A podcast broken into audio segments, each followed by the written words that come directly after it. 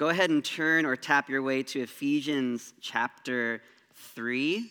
We're going to be in verse 1 together, verses 1 through 13. My name is Isaac. If I haven't gotten the chance to meet you yet, that's on me. Uh, so introduce yourself and we'll get to know one another. I get the privilege of being one of the pastors here, and I don't get to preach too often. Uh, I get to today because Ryan is out of town getting some much needed R&R with his wife, Erin, so mazel tov, dude.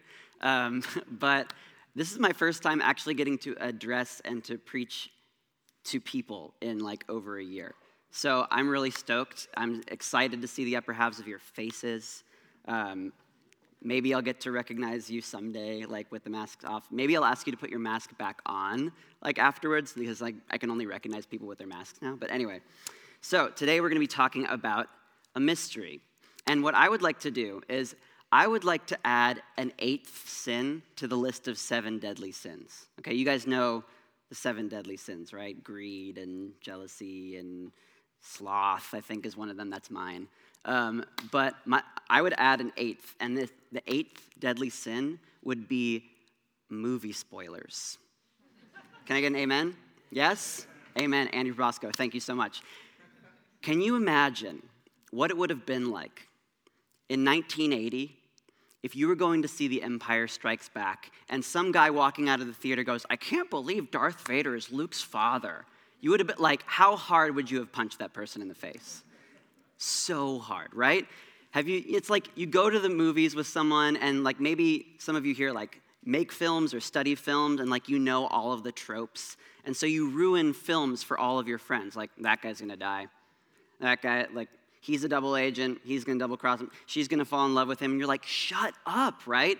Ruining movies is like the worst thing ever. Like, and the worst kind of movie spoiler is when someone reveals the plot twist, right? The unexpected part of the story that's been building the entire time. Elements of a good plot twist are actually that the character and the viewer are discovering the mystery of the story organically together. You're discovering things along with the main character. And the storyteller is gradually revealing something that has been planned from the very beginning of the movie. Just as an article I read uh, this week says, that mystery went exactly as I predicted, and that made me happy. Said no one ever. right? Anybody have to watch The Sixth Sense knowing that Bruce Willis was dead the whole time? Anyone? Anyone ruin it for you? It sucked, right? The movie was completely different. It's this is what happens, okay? But we actually what I would like us to do today is to apply that logic to the story that God is telling. And we don't. We have difficulty trusting God because we believe that He is holding out on us. He is omniscient, He's all knowing. And so we believe that because He knows everything, there's something that He's not telling us that we deserve to know. And the short answer is there isn't something God is keeping from us. There's a million things, right? He knows everything. But God is not a puppeteer, God is a master storyteller. And our greatest desire is to be caught up in a story. That's why we love going to the movies, why we love playing video games, we love reading books, because we want to be immersed in a great story. But if we're honest, we don't want to surrender our script to God for rewrites if we had things our way, we would love if God just ruined the plot of our lives halfway through. Like, this is what's going to happen to you, the end. You're going to be like, well, that was boring. We want that because we want to be in control, but what we actually want is to live a great story. We would rather spoil our story sometimes than live a great story. We would rather avoid the incidents that propels us into rising action that leads to conflict, that leads to climax. And we would rather kind of live in a series of almost fairy tales that fall flat because we love to pursue lesser dreams and visions of comfort and security and leisure and mild happiness. But we need to see that God has the authority and the discretion to reveal things at the right time.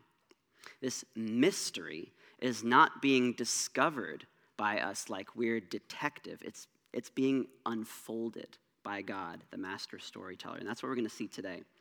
God's skillfulness in telling a story is knowing what needs to be revealed at the right time. The plot twist happens at the moment that creates the greatest amount of satisfaction in those experiencing the story. And so this week, Paul is going to go off on this rabbit trail in the middle of the book. Like he's going to start a thought and then go, wait a minute, I give, need to give you the backstory here. He's going to talk about the all important plot twist in human history. This mystery that's been revealed by God that gives us a window into the way that God works in our own lives and in the church collectively. So we're going to read Ephesians chapter 3, starting in verse 1, and we're going to read it with this second person plural, as we have been. As Lorenzo said, uh, Paul was addressing a group of people, so instead of saying you, because English language has no second person plural, we're going to say y'all, okay? So, Ephesians chapter 3, starting in verse 1, it's going to be on the screen. For this reason, I, Paul, a prisoner, for Christ Jesus on behalf of y'all Gentiles, assuming that y'all have heard of the stewardship of God's grace that was given to me for y'all, how the mystery was made known to me by revelation, as I have written briefly. When y'all read this, y'all can perceive my insight into the mystery of Christ, which was not made known to the sons of men in other generations, as has now been revealed to his holy apostles and prophets by the Spirit. This mystery is that the Gentiles are fellow heirs, members of the same body, and partakers of the promise in Christ Jesus through the gospel. Of this gospel, I was made a minister according to the gift of God's grace, which was given me by the working of his power. To me, though I am the very least of all the saints, this grace was given to preach to the Gentiles the unsearchable riches of Christ and to bring to light for everyone what is the plan of the mystery hidden for ages in God who created all things, so that through the church, the manifold wisdom of God might now be made known to the rulers and authorities in the heavenly places. This was according to the eternal purpose that he has realized in Christ Jesus our Lord in whom we have boldness and access with confidence through our faith in him. So I ask y'all not to lose heart over what I am suffering for y'all, which is y'all's glory. Let's pray together. Father, we sit together today collectively to hear from you, to hear from your word, and to expect your spirit to move. So, as we sit and ponder this mystery that you have revealed through your word and through Paul, I pray that your spirit would stir up our thoughts to our own stories, our own scripts, and collectively our own story that we're living together. And what you would like to reveal to us today about what you're doing. And I pray that we would submit our minds and our wills and our hearts to you to do whatever you want and that we would respond with obedience and faith. We pray in Jesus' name. Amen. So, Paul goes off. He says, for this reason, and then he never gets to the reason that he was going to say. This is classic Paul. He goes off like run on sentences. There are only two sentences actually in the Greek in this whole text that we just read, but it's like 14 verses. It's insane, right? So he goes, for this reason, and then next week we're going to pick up in verse 14, and he's going to continue with for this reason and get to what he was talking about ahead of time. But he goes off on a tangent because he needs to give us the backstory to something. Because he says in verse 1 For this reason, I, Paul, a prisoner for Christ on behalf of you Gentiles. And this is the first time that he introduces us to the concept that he is writing this from prison. And he goes, wait a minute, I need to tell you why this is happening. Why the backstory? Well, because most of the people that he's writing to didn't actually know him. And in that culture, it was an honor and shame culture. So you would not listen to somebody who was writing to you or speaking to you who had been in prison because they had lost their honor. There's no reason you should listen to somebody who is like speaking to you from a prison cell. In their culture, it means like you've done something wrong. Like something that you did actually led you to this point where you're in prison, and so why should I have to listen to you? But he's answering this question for the Gentile audience that he's been speaking to this whole time. Gentiles means nations, or basically everybody who's not Jewish. Okay, so that's all of you guys, because I am. But back then, sorry, no, that's not no shade I'm throwing on you guys. But anyway, Gentiles just means nations. In, in the Jewish community today, we say the word goyim, which is like the Hebrew word for nations. It just means pretty much everybody else, because that was their worldview back then. The world was bifurcated into two it was Jews and Gentiles. And what Paul just got finished telling us in chapter 2, what we looked at last week, was that there is no bifurcation anymore. For those who are in Christ, every separation of every, every dividing wall that has divided us as people groups, whatever that is Jew, Gentile, black, white, male, female, slave free those have been obliterated by the work of Jesus on the cross. And now, if we are in him, then we are one. There is nothing separating us from one another anymore. We have that unity, and it is a real spiritual unity. It is not fake, it is not imagined, it actually exists. And so, what he needs to assure his Gentile audience of today is that he actually has the authority to say that. That he wasn't just like pulling one over on them. Can, can we trust what you're saying, Paul, even though you're in prison? Doesn't that mean that you took a wrong turn? And we often take that for granted, right? If you've been in the church, you read the New Testament, you read a letter from Paul, you're like, oh yeah, he was always in prison. That's like just where he went on his writer's retreats to like write these letters, right? Oh, I just get so much more done. Like just lock yourself away in the prison cell. That's not true at all. So he, he was in prison. There was a couple different times that he was in prison. So most likely he's in prison in Rome at this point. But a lot of the early church actually struggled with his influence like, why should we listen to this guy? Imagine if we like brought a guest preacher in here and Lorenzo's like introducing him He's like, yeah, he he like preached. He was a, a, pastor in New Jersey for about 10 years at this church, and then he had three years jail time, and then he released a new book last year. Let's welcome him right now. We'd be like, what? Can you go back to that other part? Like, but we have to understand what he's saying, and he's actually not going to like point to his credentials and say, look how great I am. You have to listen to me he's going to say that the reason that he's there is actually because it's part of God's plan. That he can say that him being in prison is according to God's will. Did you notice in verse 1? He says, I, Paul, a prisoner for Christ, not of Rome, not of the Jewish leaders in the temple who actually put him there. The reason that he was in prison in the first place was because the Jewish leadership says, oh, he's been bringing Gentiles into the temple, which was against the Jewish law, it was against Torah. He didn't do that, but the accusation was there because he had spent so much time hanging out with Gentiles, which is not something that Jews would have done. Because he believed what he said. He believed that there is no more separation, there is no wall dividing us anymore. So that accusation is what got him thrown in prison. But he says, I'm not in prison because of the Roman Empire. I'm not in prison because of the Jewish authorities. I'm in prison because Christ wants me here. He's already made it clear that the Gentiles, the Goyim, are not second class citizens in God's family. They're not less important stones in God's building project. And now he will assure them of this by explaining how their inclusion into the family of God was not some afterthought, like, oh, we got to do something about the Gentiles now that Jesus is here.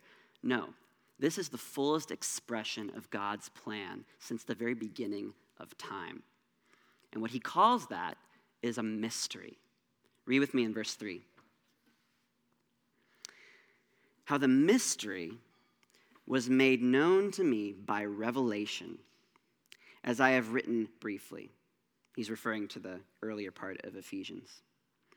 When y'all read this, y'all can perceive my insight into the mystery of Christ, which was not made known to the sons of men in other generations, as it has been revealed to his holy apostles and prophets by the Spirit. So, once again, we're referring to this mystery as kind of like the great plot twist in human history. This mystery is not like a detective story. It's not like who done it and we have to like go with our magnifying glasses and figure out what God was doing. No, the, the word mystery here is that it's God's prerogative to reveal the parts of the story at the right time. It's a plot twist. It's not secret knowledge only available to like the select few who are really in the know. It's not like some weird culty thing. That's not what he's saying. He's talking about progressive revelation, which is a theological concept that means God reveals more and more of who he is and what he's doing in human history progressively throughout history to tell this story. So, what's the deal with God concealing the story for so long? He gives us that clue in chapter 1 verses 9 and 10. He says that God has made known to us the mystery of his will according to his purpose, which set, he set forth in Christ as a plan for the fullness of time. That phrase basically means everything had been set up perfectly just for this moment in history. The foundation of the story had been told, the stage had been set, and there was one more puzzle piece that was left. I know I'm mixing my metaphors, but basically, the whole world was ready for Jesus to come and for the church to be born. The prophets had spoken in the Old Testament, and they had started to paint a picture, this kind of like mosaic that was put together about who the Messiah would be. And the time was ripe. Now, through the Roman Empire, and through the roads and the aqueducts that they had built, the entire known world was accessible. And Paul has made use of this to reach the ends of the earth with the gospel. That is a little bit of what he's talking about, that the time is now full for the gospel to come. It was not a mystery that God was like, I'm holding out on you guys. He's like, here it is. It's, it's time, it's ready. And what was that mystery? Verse 6 this mystery is that the Gentiles are fellow heirs, members of the same body, and partakers of the promise in Christ Jesus through the gospel. The Gentiles are a part of the church. Woo. You know why that's not like more exciting to you guys? Because it's like duh, right? Like Gentile, like Jewish and Gentile, today, in our modern view, it's like, well, Jewish people aren't a part of the church and Gentiles are. But that's not what Paul was dealing with back in his day. It was a novelty for Gentiles to become included in God's people. Today, it's like Captain Obvious. Like, especially in the Jewish community, Gentile and Christian is almost like a synonym of one another. Like, Gentiles are Christians, are Gentiles. So it's like, Houseplants need water regularly. Wash your hands with soap. Like, that's how obvious it sounds to us today that Gentiles would become included in the church. And we take this for granted. But the culture of God's people has been changed radically from what was a majority Jewish church to a multicultural, multi ethnic reality. And, but before, and when Paul was writing this, just before, just a few years before he was writing, any Gentile that wanted to become a part of God's people was known as a proselyte and had to go through a process of conversion and starting to follow Torah, to follow Jewish law. In the Jewish mindset in Paul's day, God chose us. God chose the Jewish people. And anyone else is like, they're welcome along for the ride, but you got to get with the program. You got to start doing all the things. But this was a misunderstanding because, and this is like something that, quite honestly, the Jewish community today still does not quite understand and doesn't grapple with. Why was Israel, the people, chosen? Why? Because God's heart was for the nations. Israel was to be a light to the nations. For Israel, they were called to be holy, which means separate, okay? This was the whole thing. And they mistook this means for the goal. The goal wasn't to be holy, to be distinct, to be separate, but to display God's blessing to the world. Holiness, the separateness of the people of Israel, was actually for mission, but Israel made it into a matter of privilege and ethnocentrism. You, you, see, and I'm, I'm talking here about Israel, the people, not the land. That's really important to understand in modern day like conversation, especially with all of the like explosion of conflict and violence that's happened over the past few weeks. I'm talking about the people group that God chose here. But when they were in their land during the time of the Old Testament, they were on the only natural land bridge that existed in the ancient world through, for trade, for all routes through the ancient world, everybody had to pass through Israel. So God planted them there to be a light to the nations so that when anyone saw this weird people group that wasn't eating the same foods as everyone else, that was like taking the Sabbath off and everything just shuts down, and they weren't mixing the fibers of their clothing, and all these weird rules that we read in the book of Leviticus and elsewhere. You're supposed to see this people group and go, wow, I want to be a part of that. But for Israel, they became fixated on the details of holiness and missed the purpose that it was for others. Have you ever been so focused on the details of something that you miss what the whole thing was about in the first place? Yes, that's all of us, right? But the mystery is that nobody saw this coming whether it was because we were you know blinded by our own ethnocentrism or whatever it was we didn't see God's plan. So that was the plot twist. But it's not just that the Gentiles are welcome into God's people, is that they are welcome as Gentiles. There's nothing, there's no like precursor, there's nothing like prerequisites that Gentiles have to do to become part of God's people other than to receive God's grace. Because you have to see that in, in worshiping God, back in the Old Testament, there was a distinction between what was holy and what was common.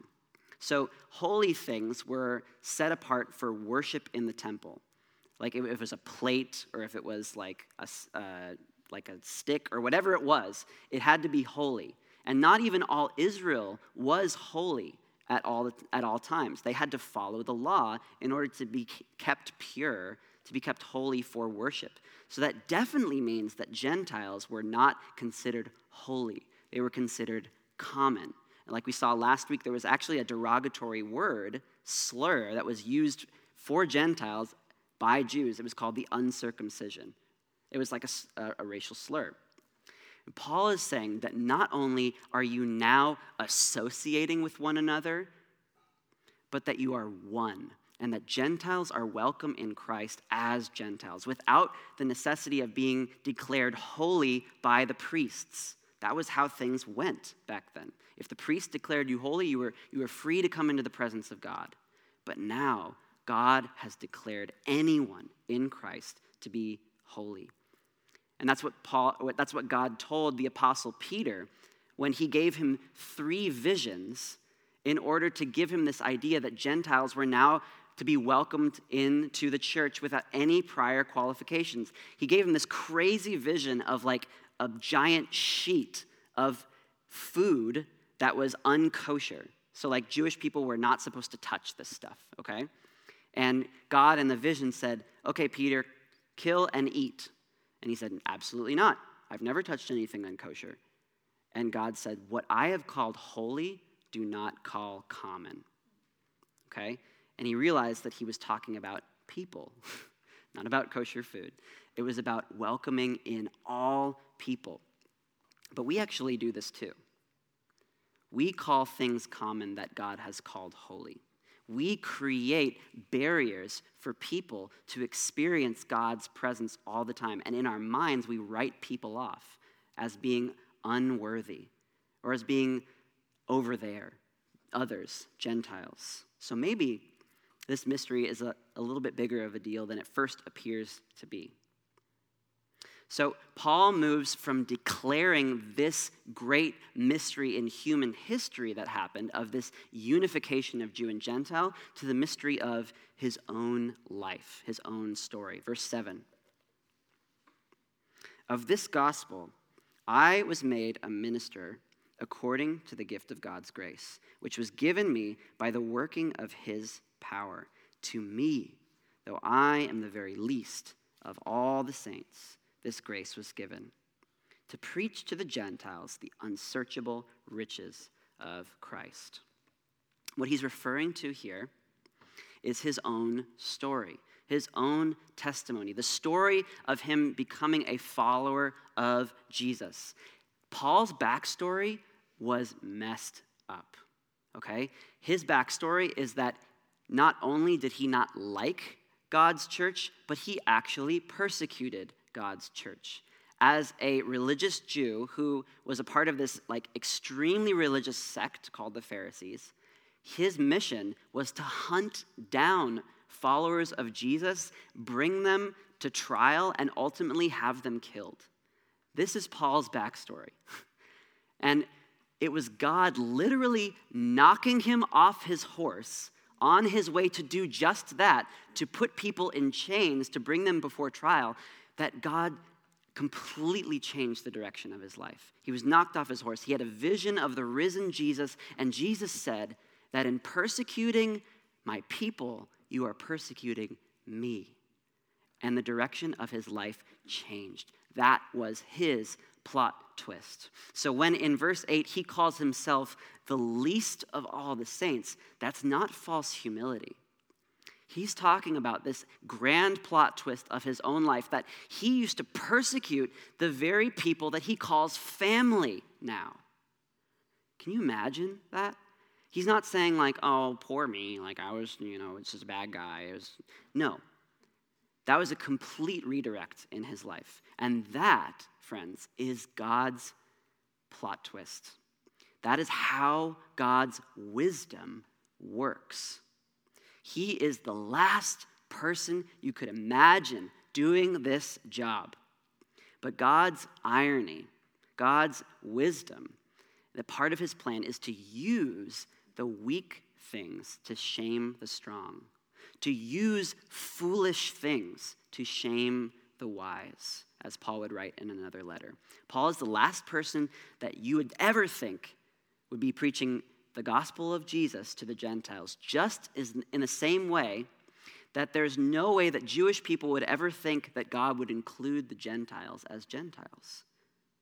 They were both unqualified, but it was that lack of qualification that displays God's grace on an even greater scale. This actually got him in trouble when Paul first was preaching Jesus, he went to Jerusalem to meet with some of the leaders of the church, and they were like, I don't want to talk to that guy. I know who that guy is. There's no way we're going to welcome him in here. And Barnabas had to stick out his neck for Paul and say, No, no, no. I know he, he's one of us now. I, I know. I've seen the transformation in his life. So Paul's story, his backstory, almost invalidated his future what God was calling him to do. So Paul has now come to identify with his Gentile audience in an even greater way because he was nearly excluded by the leaders of the church after coming to faith and has now been ostracized by his own people because of his association with Gentiles. That's a plot twist. It would be easier for him to say, like, ah, you know what, forget it. Like, I don't have to do, like, I'm a believer in Jesus now. That's great but I'm, I'm not going to do this whole like preaching to Gentiles thing. That's just like too much for me. But actually, it's this very place of foolishness, of lack of qualification, of his messy past, of the pain that happened in his life. The very thing that should disqualify him is what amplifies God's message even more through his life. And this is how things work in God's economy the most impactful Christian of all time, spent his early years killing Christians and his later years in prison. And the same is true for you, friends. The thing that you think disqualifies you is where God wants to pour out more and more grace to amplify the message of his grace more clearly than you could ever make it by trying to compensate for it or conceal that thing. That's the mystery. Now, as a caveat, I'm not talking about making an excuse for ongoing sin in our lives. That's not what I'm saying. Paul addresses that in another letter. And I'm not talking about becoming people who just like share too much and overshare about your like drama and your stuff in your life. But the plot twist in our stories is this God wants to reveal what we'd rather conceal. And the purpose is not to rub our noses in it, but so His grace might shine brighter through you so that others would come to know Him. You might say, like, oh, but you don't know what I've done. You're, you know, I've done so much stuff. Was it any worse than hunting down Christians and putting them to death? That's what Paul wants us to see here. Like, I'm the very least, okay? We conceal these things because everything around us in our world con- conditions us to manage our image. And we're taught that there are some things that, if people knew about them, would disqualify us and invalidate our ability to, to achieve, to become who we want to be. We're taught to put our best foot forward, to present ourselves as being completely self sufficient, having everything figured out, because your Instagram is your resume now, and your personal brand needs to be on point, and you need the right people to see you looking awesome and successful. But God wants to draw our attention to the things that make us look completely vulnerable and weak. And out of that place, he says, okay, I can work with that. For Paul, it was his past as a persecutor of the church and the reality of his imprisonment, things that he could have concealed in shame. That is what honored God the most. But, friends, if we're honest, this is not easy. It takes a tremendous amount of, of honesty and self awareness and reflection on our life and the story that God is telling in our lives and what He has brought us through. But these painful moments that we're probably all thinking about right now are the things that become gospel bridges to other people's lives. So, Paul talks about this mystery in his own life, and he's going to move on now to the mystery of the church, our collective mystery. Verse 9. And to bring to light for everyone what is the plan of the mystery hidden for ages in God who created all things, so that through the church, the manifold wisdom of God might now be made known to the rulers and authorities in the heavenly places. That it's through the church that God's wisdom is displayed to the world. And you might be sitting there going, Really? Really, God? The church? I know I'm not supposed to say this as a pastor and stuff, but like, really? Like, I hope you didn't put all your eggs in one basket, God. Like, maybe you have a plan B somewhere, but absolutely not. As we say here quite often, God has one plan for his church. Plan A is the church, he doesn't have a plan B. But in our culture, the common talking point is that the messiness of the church it shows why this whole God Bible thing is all a sham. Look how messed up these people are. Look at all the divisions that have happened throughout human history. Look at all the evils that have been done in the name of the church. But Paul is trying to get us to see that it's God's church that puts his wisdom on display to the world. And believe me, I know the, the challenges that are at stake here. Like as so as a Jewish person who ministers the gospel to Jewish people, that's like what my main gig is through Jews for Jesus. I, I preach the gospel to Jewish people and have to have conversations on the regular about why would I want to be a part of this thing that's been associated with the persecution of my people over the past 2,000 years. Tell me why I would want to be a part of that. I get it. Now, this perspective obviously doesn't take into account the incredible good that has been done through the church throughout history. We can point to a lot of things hospitals, schools, medicine, scientific discovery, the existence of human rights, the abolition of slavery. All of these things are good, but Paul isn't even talking about those things. the good things that the church eventually would accomplish. He's talking about what the church is and less about what it would do. The fact that the church is a place where all, not a place where, but a people who, where we're all peoples, no matter what you are Jew, Gentile, black, white, slave, free, male, female all come together and are one. And that this blasts a message to the world. And that is God's wisdom. The plot twist is that God created a church as a unified people of former enemies. Not a superficial unity, but a true spiritual unity because of what Jesus did. And this revealed mystery shows God's wisdom to, what does he say? To the rulers and authorities in heavenly places. Okay, this, is, this might be where some of you want to check out, but listen to this, okay? This is important. There is an unseen realm that is being testified to by the existence of the church. Ryan talked about this a couple weeks ago that there are powers at work in this world hell bent on destroying what God has created. Spiritual evil twisting the goodness of God's creation until it is unrecognizable, until it is distorted. And one of God's, God's masterpieces is the church. So, doesn't that make sense why the strategy of these spiritual powers is to corrupt this creation of God?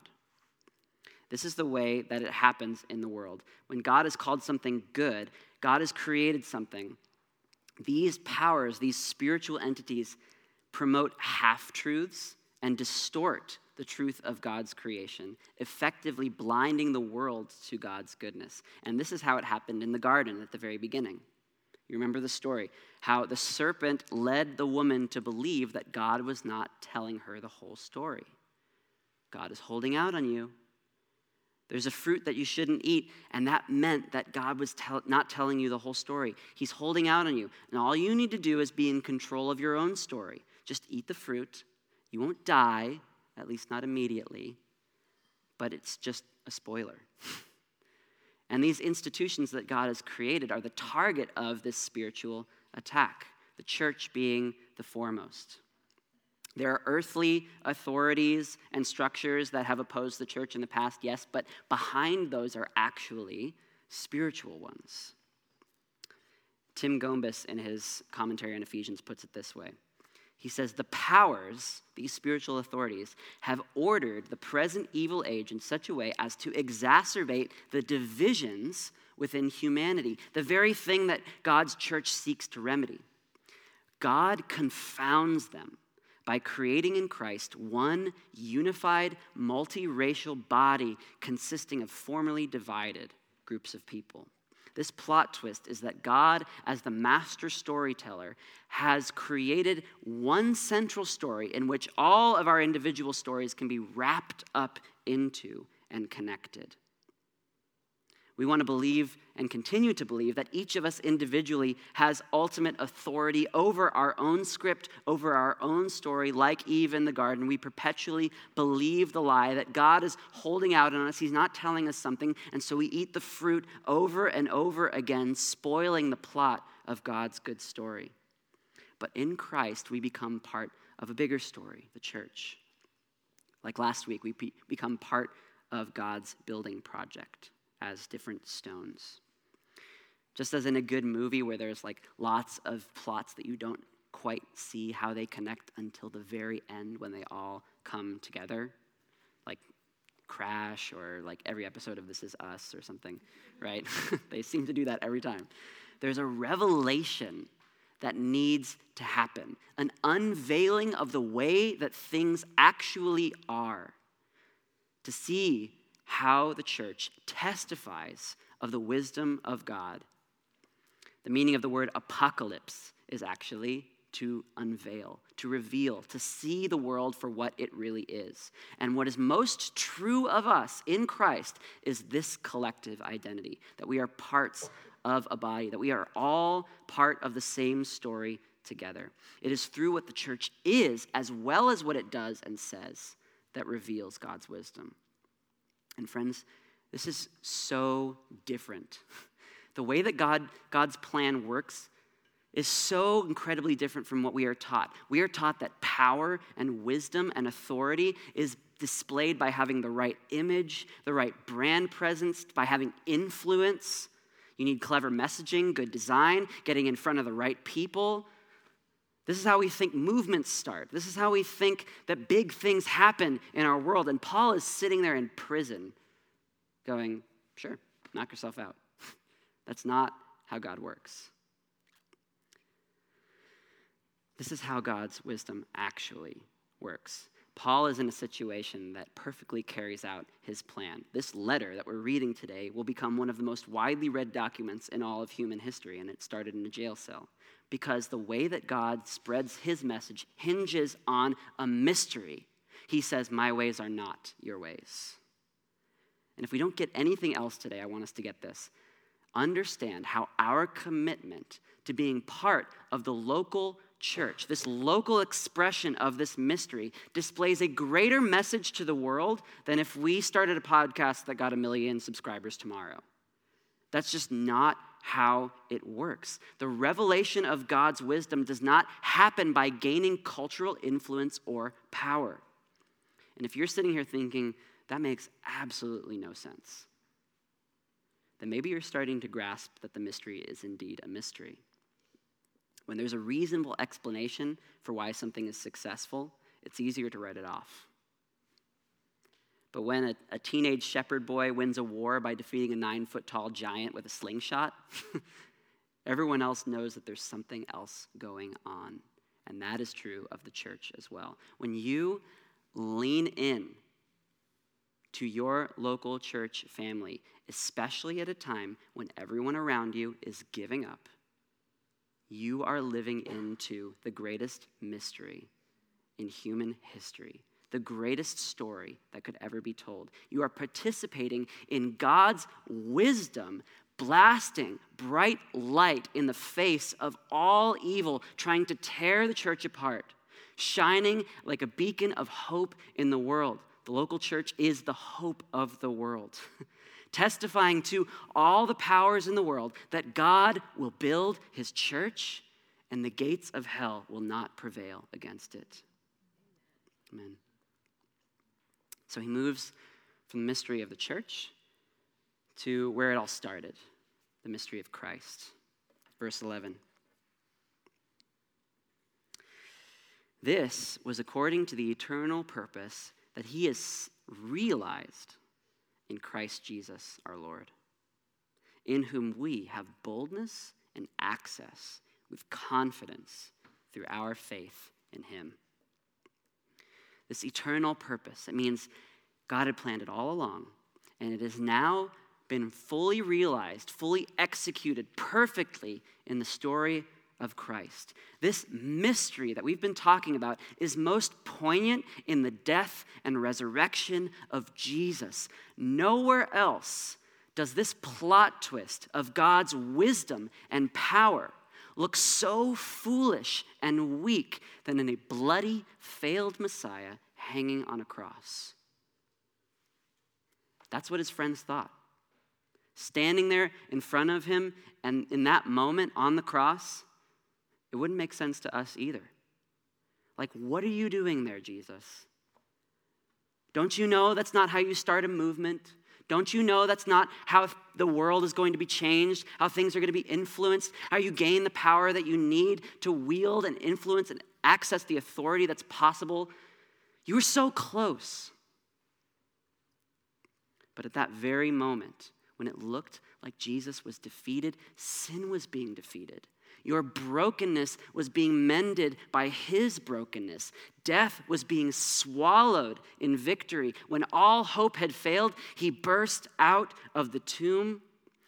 And Jesus' story, we find our plot twist. In his plot twist, the, his death and his resurrection into glory, his victory, we find our victory. And now, because of that, Paul says we have boldness and access.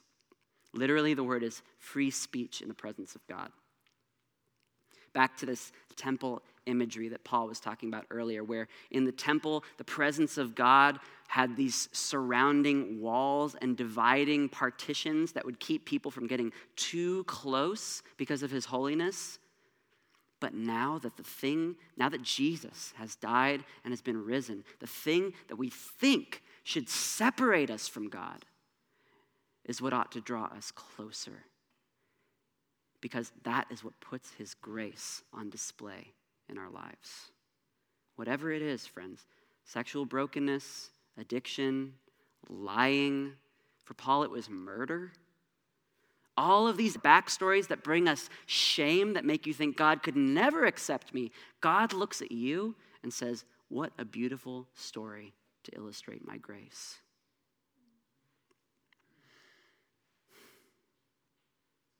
Paul says, if you don't have to be ashamed of your brokenness separating you from the presence of God, then don't lose sleep over me being in prison.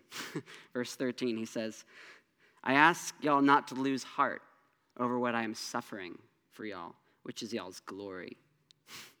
Rather than being a disqualification Paul being in prison is a confirmation that God has him exactly where he wants him to be. And the same is true of us today. God's wisdom is to tell the story of our lives in such a way that these hidden parts, these parts that expose brokenness and pain that need to be revealed at the right time, because these are the greatest displays of God's grace in our lives. God is the master storyteller. And these plot twists come at the point that creates the greatest amount of satisfaction in those hearing the story. Paul is saying that about the mystery of the Gentiles becoming part of God's people. He's saying that about his own life, that he was a persecutor of the church and is now its greatest messenger. And God today wants to reveal a plot twist in our own lives that is going to make us effective messengers. It's probably the part that you would like to remain a mystery. But we are not the ones telling the story. What we'd rather conceal, God wants to reveal. But that is not where the plot twist ends, because it's not just my story, it's our story. The message of the gospel can only truly be proclaimed by the church. It's the collective nature of the message that makes it such a compelling story. It's all of our stories with their own arcs, plot twists, climaxes that lead us to become part of one bigger story that God's telling. And it's all of our desire to be wrapped up in that kind of story and get lost in it. But the plot twist is that in order to become one, to become unified, we have to follow the pattern of Jesus' story.